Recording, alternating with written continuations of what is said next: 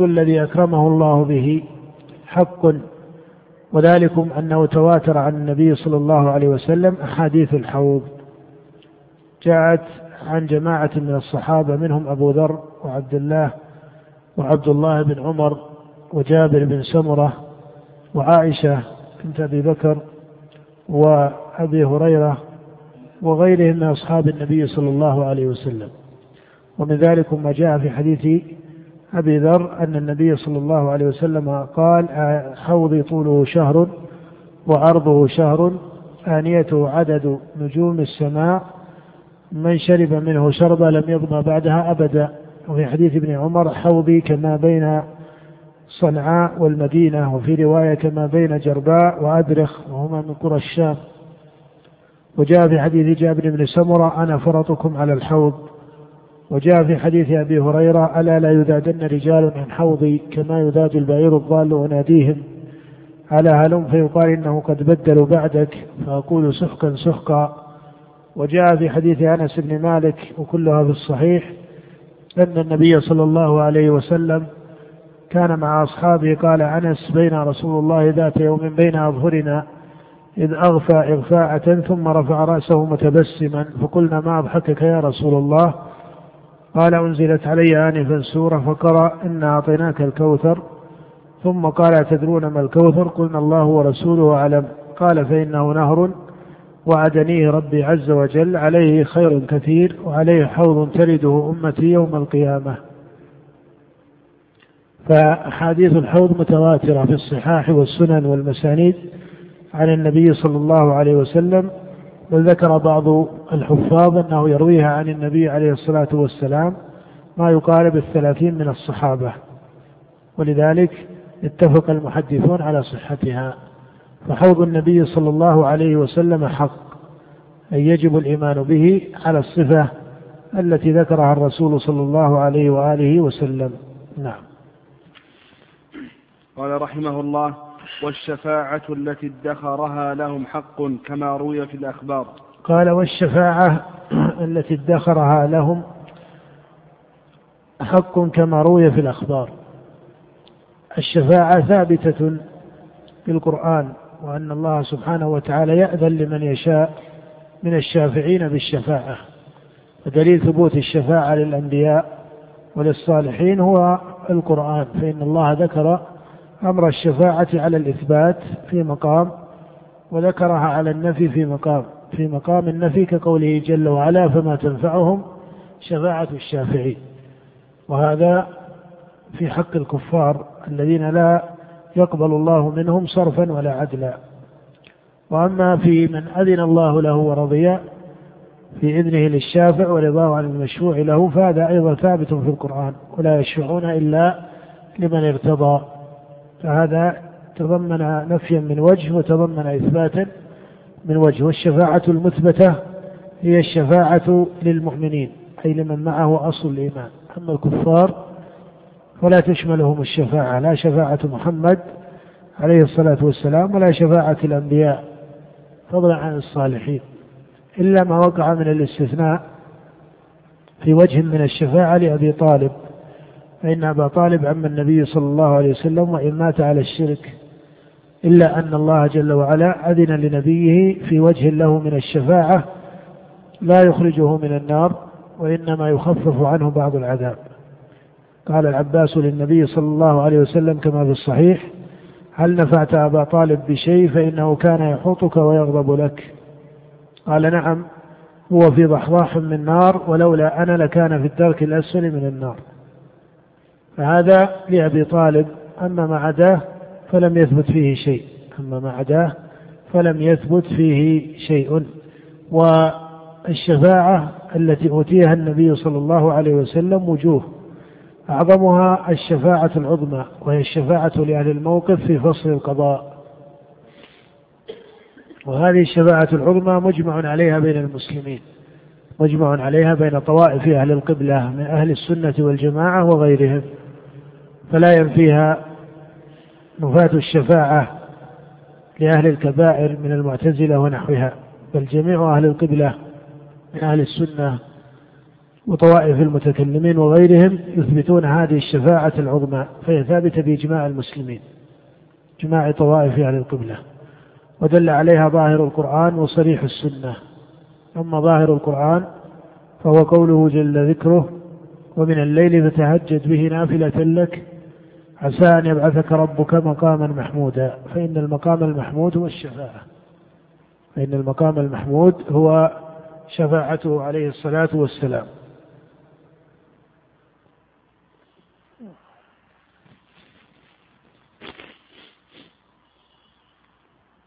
وأما السنة فإنها صريحة في هذه الشفاعة.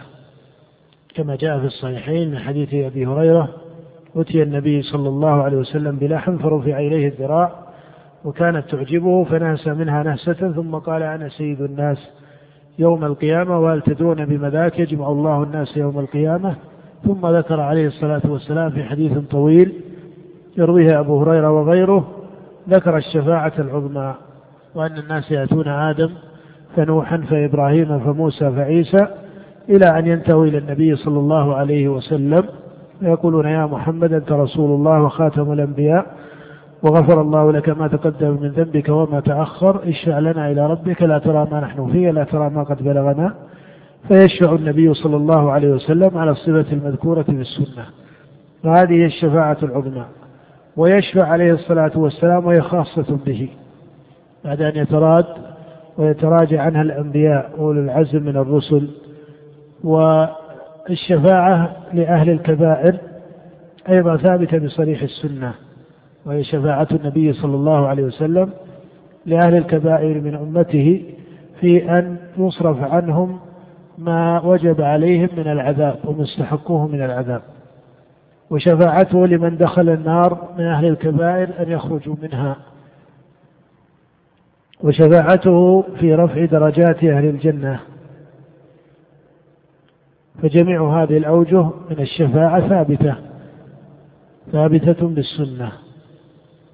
جميع هذه الأوجه ثابتة بالسنة وإن كانت أكثر الأحاديث في شفاعة النبي صلى الله عليه وسلم أكثرها في الشفاعة العظمى أو الشفاعة لمن دخل النار من أهل الكبائر. أكثر الأحاديث على هذا. ولكن الشفاعة لمن استوجب دخول النار من أهل الكبائر أو وجبت له النار أو الشفاعة في رفع درجات أهل الجنة هناك من الآثار في السنة ما يدل عليها. وهي داخلة في عموم شفاعة النبي صلى الله عليه وسلم المذكورة في القرآن للصالحين من عباد الله. وهم الذين رضي الله عنهم لأن القرآن في كتاب الله ذكر الله جل وعلا أنها لمن ارتضى ومعلوم أن الذين رضي الله عنهم هم الرسل والأنبياء وأئمة الصالحين. نعم. ولكن هذه الشفاعات ليست خاصة به. بل تقع له عليه الصلاة والسلام ولغيره من الأنبياء. فيشفع الأنبياء وكذلك الصالحون يشفعون لأهل الكبائر على الوجهين. من دخل النار منهم ومن لم يدخل النار في البراءة من العذاب. ويشفعون في درجات أهل الجنة إلى غير ذلك. فإذا الشفاعة وجهان. وجه مختص بالنبي محمد عليه الصلاة والسلام. وهي شفاعته لأهل لأهل الموقف وكذلك شفاعته في أبي طالب. والوجه الثاني لا يختص به وهي الشفاعة لأهل الكبائر أو في رفع درجات أهل الجنة.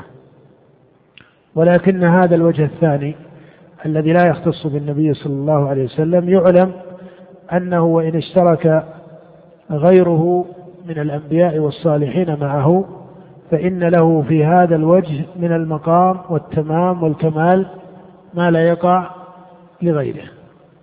الوجه الثاني الذي قيل إنه لا يختص به يقال إنه يقع للنبي محمد صلى الله عليه وسلم فيه من الكمال والتمام ما لم يقع لغيره لأنه أكرم العباد على ربه سبحانه وتعالى. نعم. قال رحمه الله والميثاق الذي أخذه الله تعالى من آدم وذريته حق. وقد علم الله تعالى فيما لم يزل عدد من يدخل الجنة وعدد من يدخل النار. لا والميثاق؟ والميثاق الذي أخذه الله تعالى من آدم وذريته حق. نعم وهذا مذكور جملته في القرآن في قول الله جل وعلا وإذا أخذ ربك من بني آدم من ظهورهم ذريتهم. وأشهدهم على أنفسهم ألست بربكم؟ قالوا بلى. وطائفة من أهل العلم يقولون هذه الفطرة التي مضت من الله سبحانه وتعالى بقول النبي صلى الله عليه وسلم كما في الصحيحين عن أبي هريرة كل مولود يولد على الفطرة فأبواه يهودانه أو ينصرانه أو يمجسانه كما تنتج البهيمة بهيمة جمعاء. هل تحسون فيها من جدعاء حتى تكونوا أنتم تجدعونها؟ نعم. وقد علم الله تعالى فيما لم يزل عدد من يدخل الجنة. نعم. وذلكم أن الله جل ذكره وتقدس اسمه بكل شيء عليم. فعلم في سابق علمه من يدخل الجنة ومن يدخل النار. وما من نفس منفوسة إلا وقد كتب مقعدها ومقامها من الجنة أو من النار وكل ميسر لما خلق له. وهذا العلم منه جل وعلا علم الله سبحانه وتعالى هو أصل قاعدة السلف في الإيمان بالقضاء والقدر. الإيمان بعلم الله علم الله سبحانه وتعالى بكل شيء. ومن ذلكم أفعال العباد ومن ذلكم علمه بمآل العباد. وهذا الأصل لا ينكره إلا جاحد لأنه أصل فطري وأصل عقلي وأصل سمعي. أصل العلم ثابت بالفطرة وثابت بدليل العقل وثابت بدليل الشرع. ومن مفصله في القرآن وعنده مفاتح الغيب لا يعلمها إلا هو ويعلم ما في البر والبحر وما تسقط من ورقة إلا يعلمها. ولا حبة في ظلمات الأرض ولا رطب ولا يابس إلا في كتاب مبين.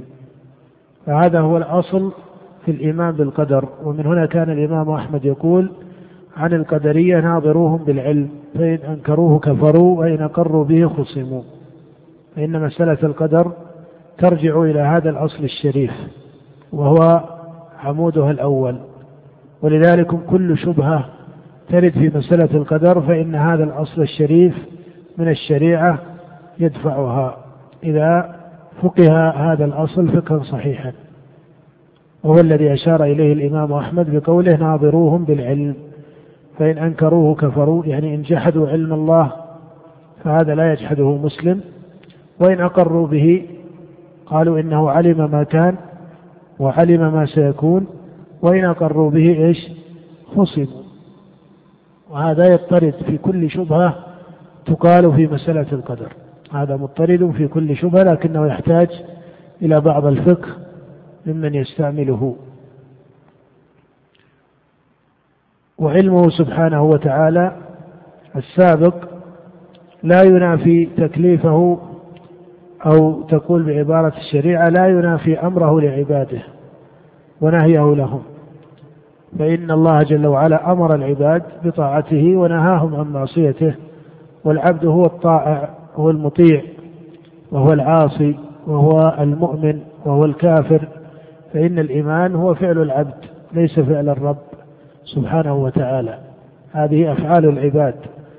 والله جل وعلا كما أن الكفر ليس فعل الرب جل وعلا وهو فعل العبد. فمنكم كافر ومنكم مؤمن. وقال الله تعالى حتى في مقام الإرادة منكم من يريد الدنيا ومنكم من يريد الآخرة. ولكن الفعل وإن كان فعل العبد حقيقة إلا أنه خلق من الله سبحانه وتعالى فإن الله خلق العبد وخلق فعله. وهذا الخلق ليس معناه أن الفعل يكون من الرب بل الفعل على الحقيقة هو فعل العبد إيمانا أو كفرا خيرا أو شرا. ولكن الله سبحانه وتعالى هو الخالق لأفعال العباد لدخول ذلك في عموم خلقه. لأن الأفعال داخلة في عموم خلق الله سبحانه وتعالى. ولذلك آه، ذهب السلف رحمهم الله إلى هذا المعنى والعباد ميسرون لما خلقهم الله. ولذلك لما حدث النبي صلى الله عليه وسلم في الكتاب السابق وقوله صلى الله عليه وسلم بذكر القدر سأله من سأله من الصحابة عن العمل فقالوا يا رسول الله ففيما العمل؟ قال اعملوا فكل ميسر لما خلق له. أما أهل السعادة فييسرون لعمل أهل السعادة وأما أهل الشقاوة فييسرون لعمل أهل الشقاوة. وهذا من حيث الشرع بين وصريح في القرآن والسنة وهو من حيث العقل متأتي تماما.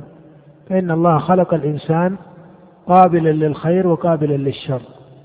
ولو كان الله جل وعلا أمضى بني آدم أن فريقا في الجنة وخلقهم الله قابلون لعمل الطاعات فحسب وخلق فريقا إلى النار وخلقهم على طبع وقابلية للفجور والكفر فحسب لكان هذا مورد إشكال ومثار سؤال.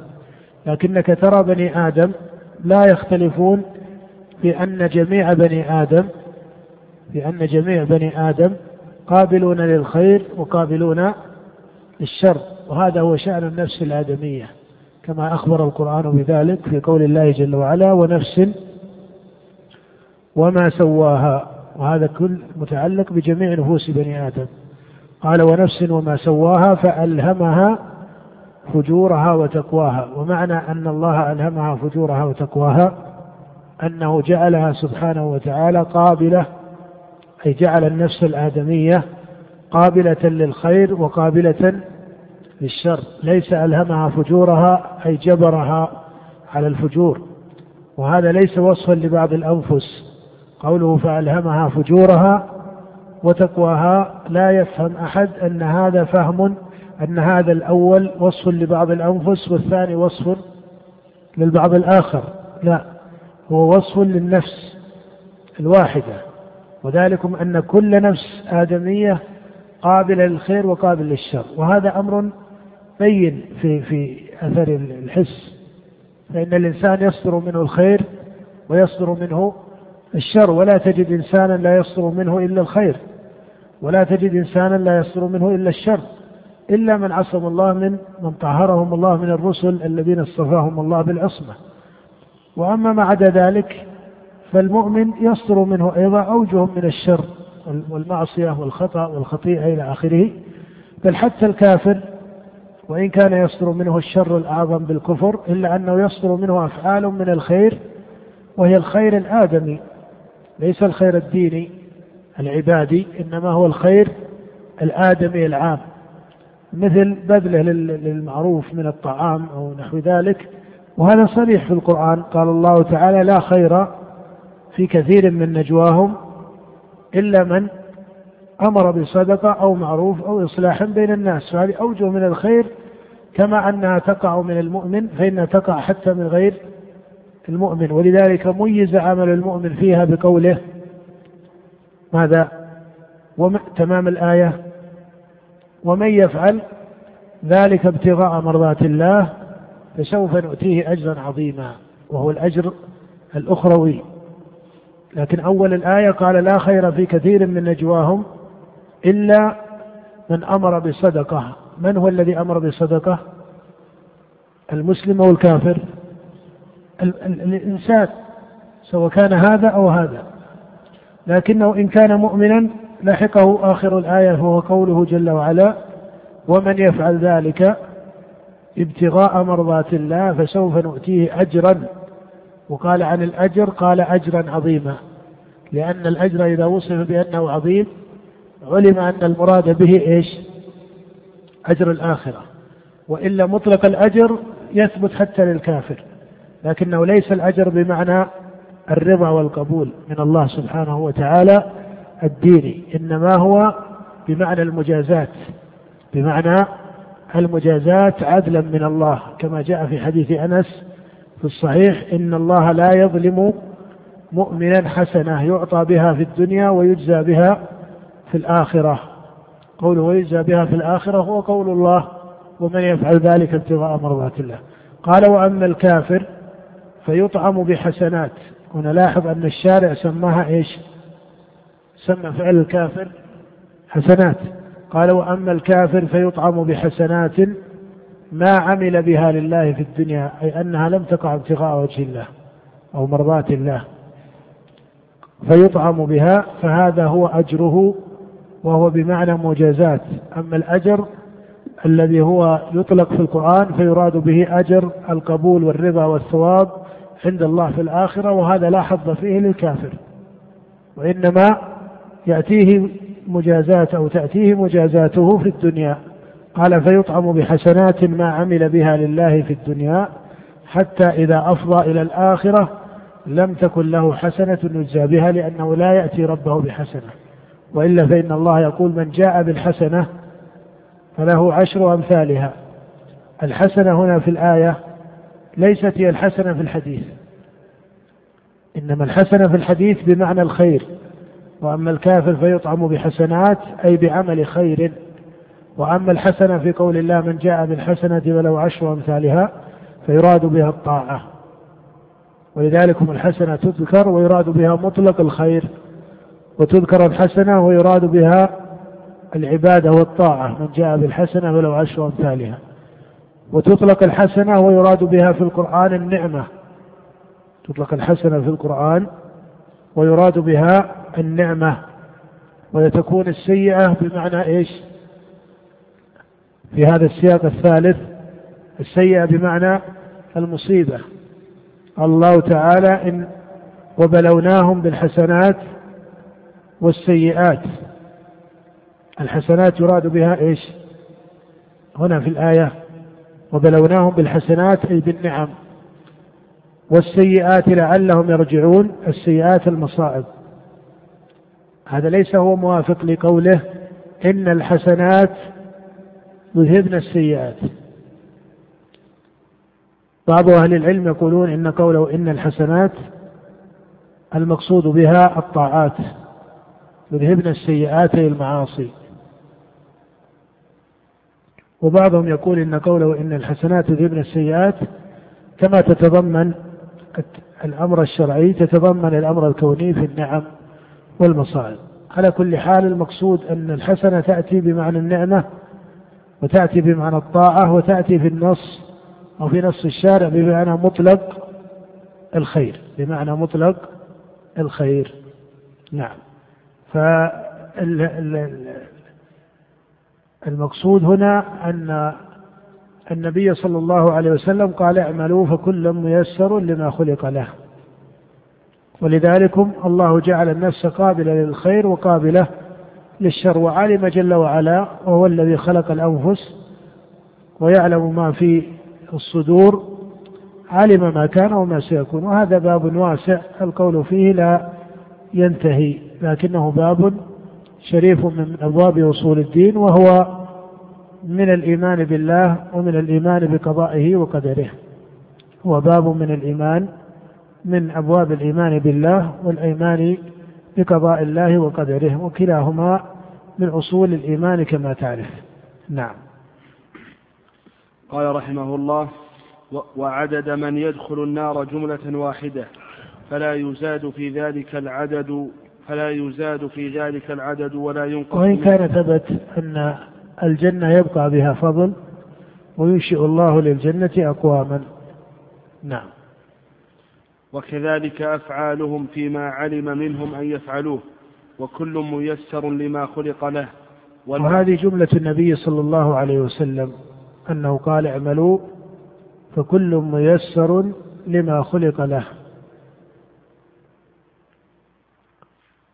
وليس هذا جبرا ولا نزعا إلى القول بالقدر فإن الصواب في هذه المسألة وسط بين هذين الفرضين بين القول بالجبر على طريقة الجبرية أو من قاربهم من الكسبية القائلين أو القائلون القائلين بالكسب على معنى الجبر.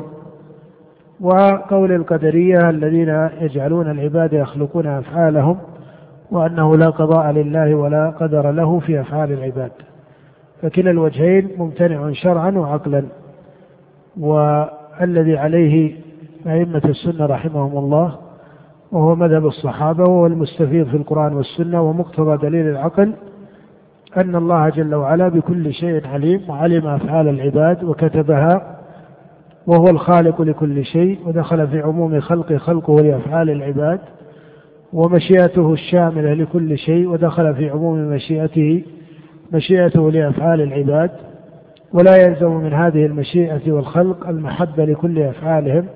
والرضا بكل أفعالهم فإن العباد يقع منهم الطاعة ويقع منهم المعصية ويقع منهم الخير ويقع منهم الشر وهم الفاعلون المريدون لأفعالهم على الحقيقة. ولكن إرادتهم لا يمكن في العقل ولا في الشرع أن تكون مباينة لإذن الله وقضائه وأمره الكوني. وإن خالفت أمره الشرعي فإن الأمر يأتي في كتاب الله ويراد به الأمر الكوني أي القضاء من الله. ليس الطلب والتكليف للعباد. ويأتي الأمر ويراد به التشريع. ويأتي القضاء ويراد به القضاء الكوني الذي لا يلزم منه رضا الرب سبحانه وتعالى بذلك.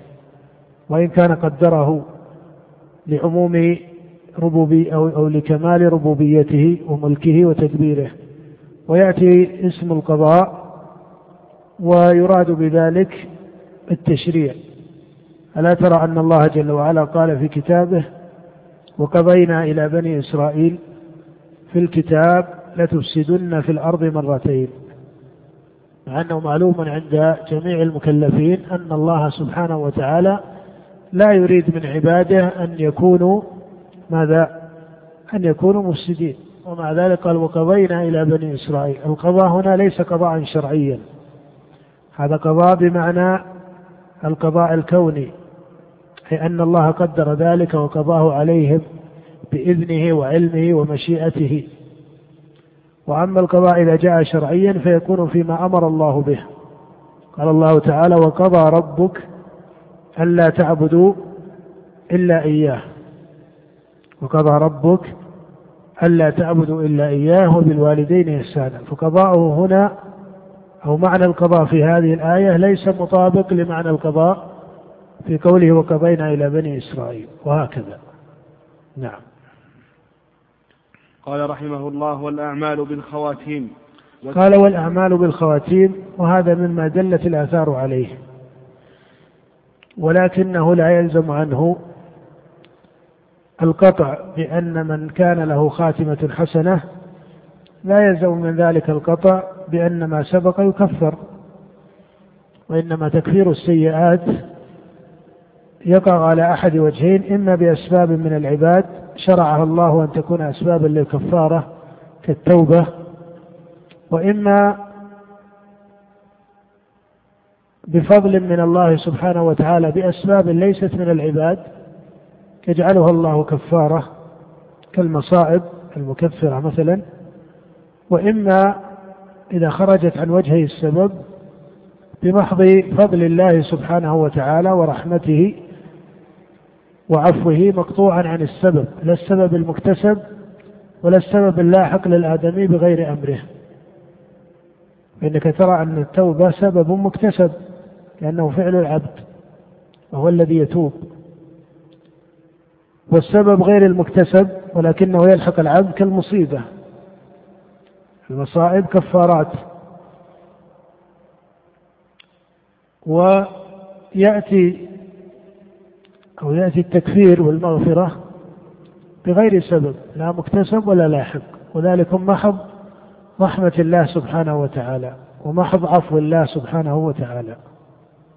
أما الخواتيم من الصالحات فهذا سبب جملته شرعية ولكنه ليس في النصوص ما يدل دلالة مضطردة على أنه بدرجة التوبة وإنما يكون مما يرجى للعبد فإن من ختم له بخير فهذه أمارة خير ويرجى له الخير ويرجى له الرحمة ويرجى له العفو من الله سبحانه وتعالى لكنه ليس بدرجة التوبة ليس بدرجة التوبة. نعم. قال رحمه الله. إلا, إلا أن يفسر على ما هو فوق ذلك كمن كان كافرا وختم له بإيمان فهذا باب مختلف لأن الإسلام يجب ما كان قبله. نعم. والسعيد من سعد بقضاء الله تعالى والشقي من شقي بقضاء نعم نقف على هذا وبالله التوفيق وصلى الله وسلم على نبينا محمد وآله وأصحابه أجمعين.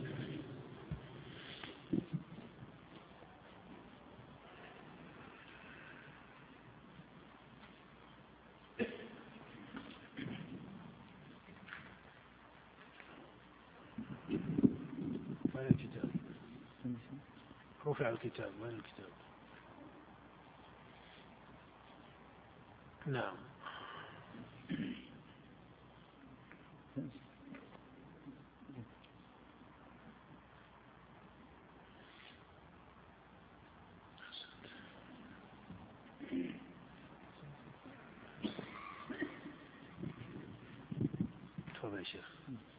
بسم الله الرحمن الرحيم. الحمد لله. صلاة وسلاما على خير خلق الله وعلى آله وصحبه ومن اتبع هداه. أما بعد فاللهم اغفر لنا ولشيخنا ولوالديه ولوالدينا ولجميع المسلمين. قال رحمه الله في هذا اليوم السادس من شهر الله المحرم من عام اثنين وثلاثين وأربعمائة وألف ينعقد هذا المجلس السابع في شرح كتاب الضروري في أصول الفقه. لمعالي شيخنا الشيخ الدكتور يوسف بن محمد الغفيظ حفظه الله تعالى. قال رحمه الله تعالى وأما من أجاز الصلاة في الوادي والحمام وأعطان الإبل فإنما ينبغي له أن يصرف النهي الوارد فيها عن التحريم إلى الكراهة على مذهب من يرى أن ورود النهي عن الشيء مقيدا بأمر ما من خ... مقيدا بأمر ما من خارج من خارج بعد إباحته. أو الأمر به مطلقا قرينة يخرج بها لفظ النهي عن التحريم إلى الكراهة. هذا إذا كان ممن يرى أن صيغة النهي تقتضي التحريم. وأما من لا يرى ذلك فالأمر عليه سهل. وأما من أبطل الصلاة في الأرض المغصوبة لكونها حركات وأكوان لكونها حركات وأكوانا منهيا عنها فلجهله بحدود المتضادة لأن الإجابة والنهي تعلق تعلق بها من جهتين مختلفتين. ولذلك ما وقع إجماع الصحابة رضي الله عنهم على ترك أمر الظلمة بإعادة الصلوات عند التوبة. وتلك الحركات والأكوان هي من جهة مأمور بها ومن جهة منهي, منهي عنها. وكذلك السجود بين يدي الصنم على غير جهة القصد هو من جهة حرام ومن جهة متقرب بها. متقرب به. نعم الحمد لله رب العالمين وصلى الله وسلم على نبينا محمد وآله وأصحابه أجمعين. هذه المسألة كثير ما يذكرها علماء الأصول وهي الصلاة في الدار الموصوبة. والذي يميل إليه محققوهم أن الجهة هنا مفكة. وهذه الطريقة التي قواها أبو الوليد هنا في قوله وهو أن الصلاة تكون صحيحة لأن الجهة مفكة فعليه إثم غصبه. وأما صلاته فإنها لم ينخرم فيها وجه شرعي من حيث ما أمر الله به من الأحكام التي تقام بها الصلاة. نعم. قال اختلف الناس.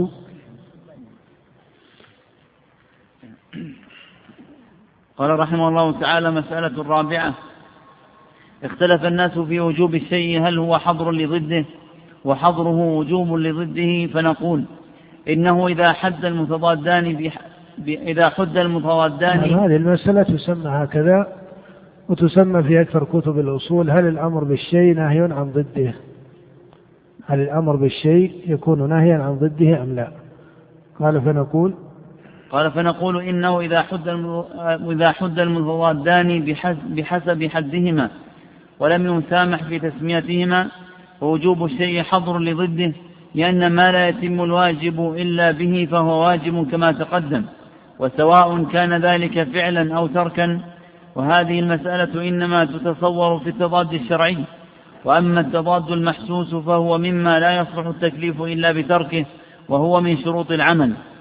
وأما المحظور فإذا كان مما ليس له ضد أو مما له ضد إلا أن بينهما متوسطا فليس يلزم عن حظره إيجاب شيء ما.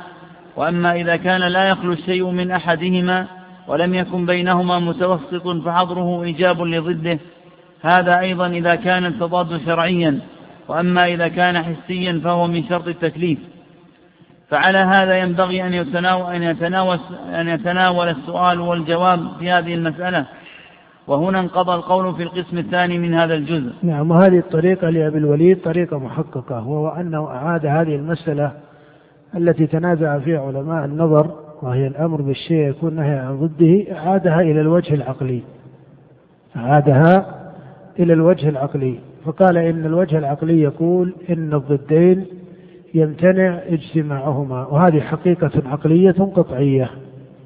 أنت تعرف أنه في الحقائق العقلية أن الضدين يمتنع اجتماعهما. كما أن النقيضين يمتنع اجتماعهما ويمتنع ارتفاعهما. فالضدان كحقيقة عقلية يقينية يمتنع اجتماعهما. فهي يقول لك أن الأمر بالشيء هل هو نهي عن ضده؟ يقول متى ما تحقق أنه ضد بالحكم العقلي فلا بد أنه يكون إيش؟ منهيا عنه. أما إذا لم يكن ضدا وإنما كان وسطا فإنه لا يدخل في ذلك. فيجعل هذا ليس من الأحكام الشرعية وإنما هو بقضاء الحقيقة العقلية. فإنك إذا جعلت هذا الثاني ضدا للأول لزم من الأمر بالأول النهي عن الثاني وعكسه.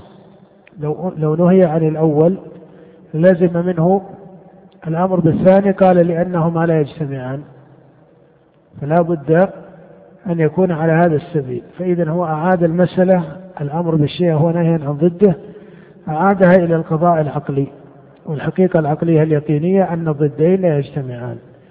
فيكون التحقيق في المسائل هو بتنزيل حقيقة الضدين على الواقعة أو على الفرع المعين. فإذا تحقق أنهما من باب الضدين امتنع اجتماعهما. فيكون الأمر بالشيء نهيا عن ضده لامتناع اجتماعهما في العقل وهذا من قواعد العقل الضرورية. نعم. الله عليه. قال رحمه الله تعالى القول في القسم الثالث من الجزء الأول. هذا القسم يتضمن النظر يتضمن النظر في في أركان الحكم وهي ثلاثة الحاكم والمحكوم عليه والمحكوم فيه. أما الحاكم فهو هذه الثلاثة يسميها علماء الأصول أو أكثرهم أركان الحكم.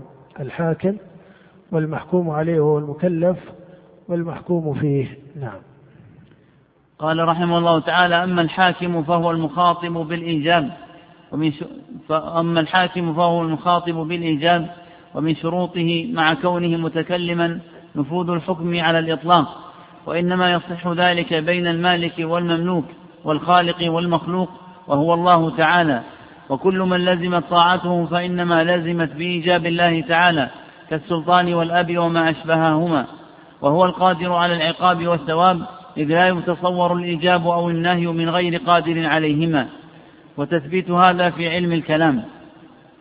وأما المحكوم عليه فله شرطان هما أن يفهم الخطاب الوارد بأمر الحاكم ويراد به في الشريعة هو الله سبحانه وتعالى أنه هو الذي ينزل على عباده ما شاء من شرعه شرع لكم من الدين ما وصى به نوحا. وعاب الله على الخلق أن يتخذوا شيئا من الشرع من غير أمره. أم لهم شركاء شرعوا لهم من الدين ما لم يأذن به الله. فسبحانه وتعالى هو الذي يقضي بالشرع وينزل ما يشاء من حكمته ومن شرعه ويكون ذلك على ألسنة الرسل والأنبياء عليهم الصلاة والسلام لأنهم المبلغون عن الله وحدهم. نعم. أحسن الله إليك. قال رحمه الله تعالى وأما المحكوم عليه فله شرطان هما أن يفهم الخطاب الوارد بأمر أو نهي. إذ من ليس إذ من ليس يفهم الخطاب لا يصح منه اقتضاء ما لا يصح منه اقتضاء وجوب الطلب. فإن قيل فقد وجبت الزكوات والغرامات على الصبيان قلنا المكلف هو الولي بشرط الاستعداد لقبول العقل وكذلك أخذهم بالصلاة المكلف من شرطه العقل. وإن كان هذا الشرط لا ينفي وجوب الزكاة مثلا في مال الصبيان فإن الزكاة واجبة في مال الصبي ولكن المخاطب بهذا الوجوب من جهة تنفيذه هو وليه. نعم. قال وكذلك أخذهم بالصلاة قبل البلوغ. الأب هو المأمور بذلك لأنه لا يفهم خطاب الشرع إلا من يعرف الشارع ولا يعرف الشارع إلا من يعرف الله وهذا الشرط مدركه العقل. ومن, ومن هنا يتبين سقوط تكليف الناس والغافل والمجنون والسكران. فإن قيل فكيف يقع طلاق هذه الجملة وهي قوله ومن هنا يتبين سقوط تكليف الناس والغافل والمجنون والسكران. وهؤلاء ليسوا مكلفين. الناس والغافل والمجنون والسكران ليسوا مكلفين. لكن هذه الجملة أي عدم التكليف لا يلزم منها تصحيح الأفعال التي تقع من الناس ولا يلزم منها عدم إسقاط ولا يلزم منها إسقاط القضاء فيما كان محلا للقضاء من الأفعال. وإنما غاية ذلك أنه ليس مؤاخذا عند الله حال نسيانه. فهذه الجملة هي الجملة المحكمة التي اقتضتها النصوص التي فيها أن الله سبحانه وتعالى عفى عن مثل هؤلاء كقوله ربنا لا تؤاخذنا إن نسينا أو أخطأنا فإن المسقط هنا هو المؤاخذة. لكن لا يصح أن تقول إن من صلى بغير طهارة ناسيا صحت صلاته لأن الله يقول ربنا لا تؤاخذنا إيش؟ إن نسينا. هذا خلاف الإجماع. وتعلم هنا أن الصلاة يجب إعادتها ويجب عليه أن يتوضأ مع كونه ناسيا. إذا لا يستعمل هذا الدليل أو هذه القاعدة في إسقاط الحكم على الناس والمجنون ونحوه لا تستعمل في غير وجهها. إنما هي مسقطة للمؤاخذة ولذلك هم بالإجماع أنه لا يأثم إذا كان ناسيا. لكن لا يلزم من عدم الإثم تصحيح إيش؟ تصحيح الفعل هذا خلط. ولا يلزم من عدم الإثم إسقاط إسقاط الكفارة. ولذلك هم من يستدل مثلا في محظورات الإحرام ويقول إنه إن فعلها ناسيا لا كفارة عليه. هذا على كل حال من حيث النظر الفقهي محل اعتبار محل يعني نظر. ليست المسألة يراد هنا بالجزم بها لكن الذي يراد التنبيه عليه أن توهم أن القول بأنه إن فعل محظورا ناسيا لا كفارة عليه توهم أن هذا مطابق لصريح قول الله ربنا لا تؤاخذنا إن نسينا واخطأنا خطأ. هذا خطأ. والخطأ على هذا بالإجماع لأن الآن المصلي إذا نسي الطهارة وصلى بغير طهارة ناسيا فبإجماع العلماء أنه يجب عليه إيش؟ إعادة الصلاة. إذا هل إسقاط الكفارة داخل في قوله ربنا لا تؤاخذنا؟ نقول هذا محتمل. لكن الوهم يأتي من أين يأتي من توهم بعض الناظرين في مثل هذه المسائل إلى أن استدلاله بهذه الآية على إسقاط الكفارة أو إسقاط الفدية أنه استدلال ماذا؟ مطابق لصريح الآية وهذا خطأ. الجملة المحكمة هنا أنه ليس مؤاخذا. ولذلك من ترك واجبا ناسيا ليس مؤاخذا. هذا حكم مضطرد في كل العبادات. من فعل ما لا يجوز ناسيا فهو ليس مؤاخذا. وإلا تعلم أن الصلاة بغير وضوء محرم بل بعض العلماء من أصحاب أبي حنيفة يقولون هو كفر لو تعمده لأنهم يجعلونه من الاستهزاء بالصلاة. وإن كانت هذه المسألة تحتاج إلى تحرير ليست على هذا الإطلاق. إنما المقصود أنه إن كان ناسيا فهو ليس مؤاخذا. ومثله إذا نام عن الصلاة أو نسيها فإنه لا يكون مؤاخذا.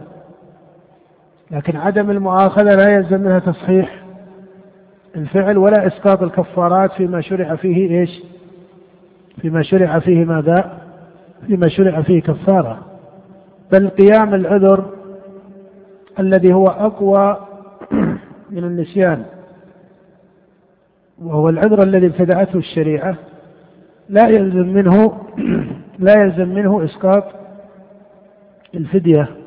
ألا ترى أن كعب بن عجرة لما أتى النبي صلى الله عليه وسلم والقمل يتناثر على وجهه قال النبي ما كنت أرى أن الجهد بلغ منك ما أرى.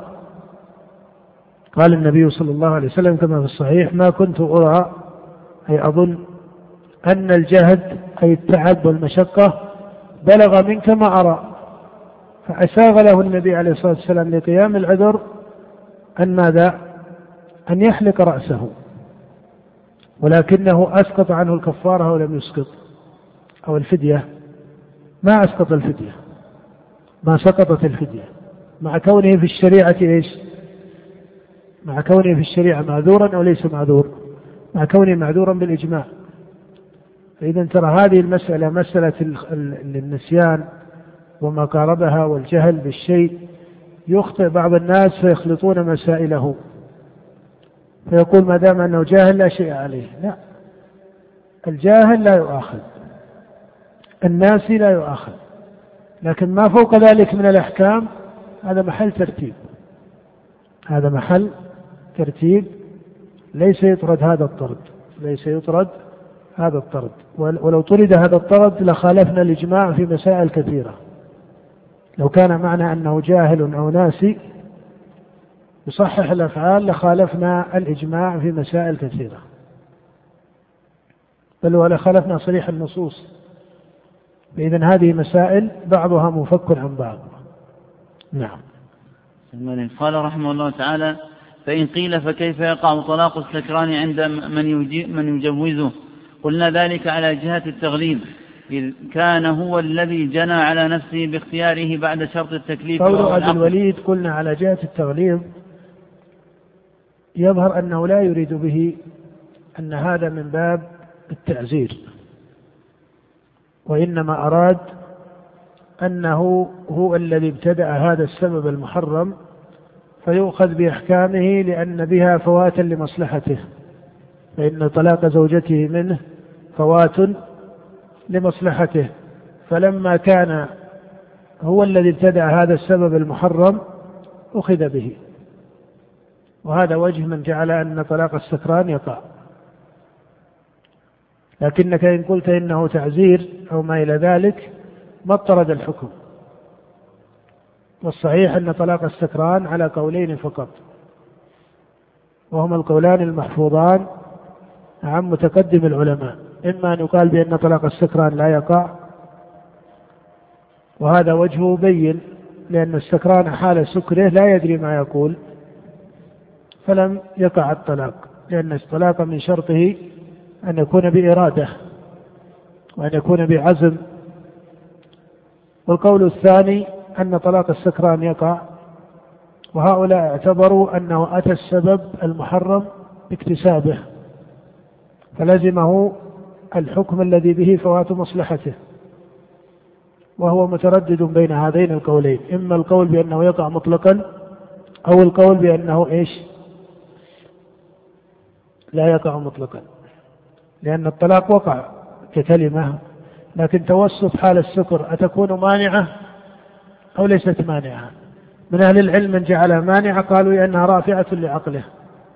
ومن أهل العلم من قال توسط حالة السكر بين الكلمة وقائلها ولا الكلمة كلمة طلاق أليس كذلك؟ لولا حالة السكر لكان طلاقا بالإجماع. فتوسط حالة السكر من أهل العلم من قال إنها مانعة من وقوع الطلاق. لأن هذه الحال ترفع العقل والطلاق من شرطه أن يكون بعقل. ومن أهل العلم من قال إنها ليست مانعة لأن رفعه للعقل بتعديه لأنه هو الذي تعدى برفع عقله فلزمته الأحكام الذي بها فوات مصلحته. ولكن هذا فيه نظر لأن أصل الشريعة جاء بأن الطلاق معتبر بالعقل ولأن فوات المصلحة هنا ليس مختصا به بل تقع به فوات مصلحة المرأة وولدها إلى آخره. ولذلك هم الراجح أن السكران لا يقع طلاقه. أن السكران لا يقع طلاقه. وأما كونه تعدى الشريعة فهذا له حد في الشريعة. يجازى بحده ولا يجوز أن يزاد عليه ما تقتضي أصول الشريعة عدم هذه الزيادة.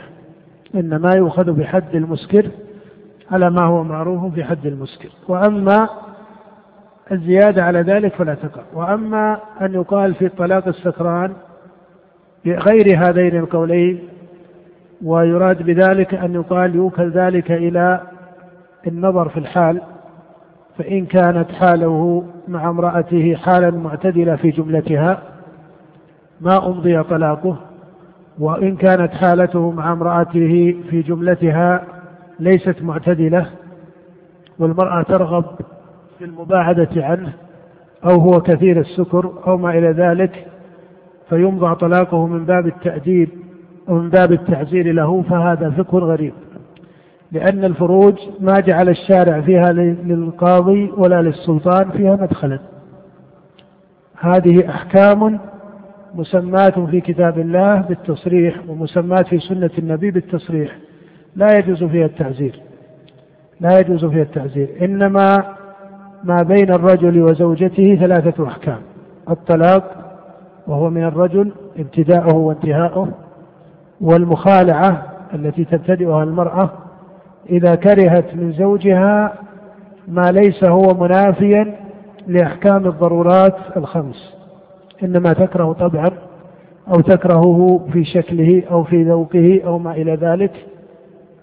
فتكره الكفر في الإسلام كما قالت المرأة للنبي صلى الله عليه وسلم. فهذه تبتدئ بطلب المخالعة وترد إليه ما أخذ أو تزيد على خلاف بين الفقهاء في هذه الزيادة. والوجه الثالث للتفريق بين الرجل والمرأة أو لانفكاكهما من عقد النكاح يكون بما بالفسخ وهذا ابتداؤه من السلطان. فإن المرأة إذا رفعت أمرها إلى السلطان أو نائبه من القضاة لأن هذا الرجل في بقائها معه ضرر إما في عرضها أو في دمها. تخشى على نفسها الهلاك معه لكونه يضربها ضربا فيه مخاطرة على حياتها أو على فيه إتلاف لشيء من أعضائها ونحو ذلك أو في العرض أو ما إلى ذلك أو في الدين الذي جاءت الشرائع بحفظه. فإذا تقحم الرجل ال هذه الأمور فكان فيه ضرر كان في بقاء المرأة معه ضرر في دينها أو عرضها أو نحو ذلك من الأمور العالية فهنا تفسخ منه بقضاء السلطان تفسخ منه بقضاء السلطان. هذا حكم مقدر في الشريعة ويجب تنفيذه شرعا يجب تنفيذه شرعا. أما تقليد مسألة الطلاق على وجه من التعزير فهي ليست من باب التعزيرات. ليست من باب التعزيرات. وما يروى عن عمر رضي الله تعالى عنه أنه قال إن الناس استعجلوا في أمر كان لهم فيه أنات الصحيح أنه ليس بمحفوظ عن أمير المؤمنين. الصحيح أنه ليس بمحفوظ عن عمر وإنما كان عمر رضي الله عنه له فقه له فقه معروف في أن طلاق الثلاث ثلاث. هذا رأي لعمر معروف. لكن ما كان عمر يمضيه من باب التعزير لأن التعزير المرأة إذا كانت حلال للرجل في كتاب الله ما ساغ لقاضي مثلا أو مفتي أن يحرمها عليه من باب التأديب له. بل إذا وصلت الأمور لما يوجب الفسخ فسخها السلطان أو نائبه بقوة الشريعة وبقضاء الشريعة. أما أن يقال إنها يمضى الطلاق وهي ما طلقت منه لأنه غير الرجل ما يطلق المرأة. غير الرجل ما يطلق يعني غير زوجه ما يطلقها. فالمقصود أن السكران لا في ليس فيه إلا أحد قولين معتبرين إما القول بأنه لا يقع أو القول بأنه يقع والأوجه أو الأظهر من القولين أن طلاق السكران لا يقع لكونه ليس عاقلا. والطلاق من شرطه العقل والإرادة. من شرطه العقل والإرادة. نعم. قال رحمه الله تعالى فإن قيل فكيف يقع طلاق السكران على من يجوزه؟ قلنا ذلك على جهة التغليظ إذ كان هو الذي جنى على نفسه باختياره بعد شرط التكليف وهو العقل.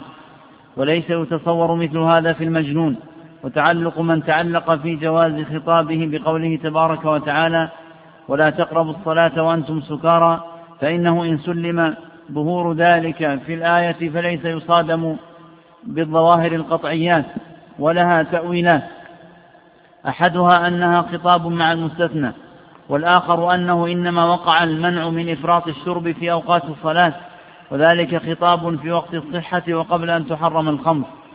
فأما الاعتراض الذي فأما الاعتراض الذي يلحقونها هنا وهو كيف يكون الله آمرا في الأزل لعباده ومن شرط الآمر أن يكون المأمور موجودا وكذلك كونه آمرا للسكران في حال سكره وللمجنون والصبي على شرط أن يفيق ذلك ويصح ذلك ويصح أن يفيق ذلك ويصح ذلك ويبلغ, ويبلغ هذا فالجواب عنه ليس مما يمكن في هذا الموضع ولا هو خاص بهذا النظر والقول فيه مبني على قواعد على قواعد تحتاج إلى تمهيد.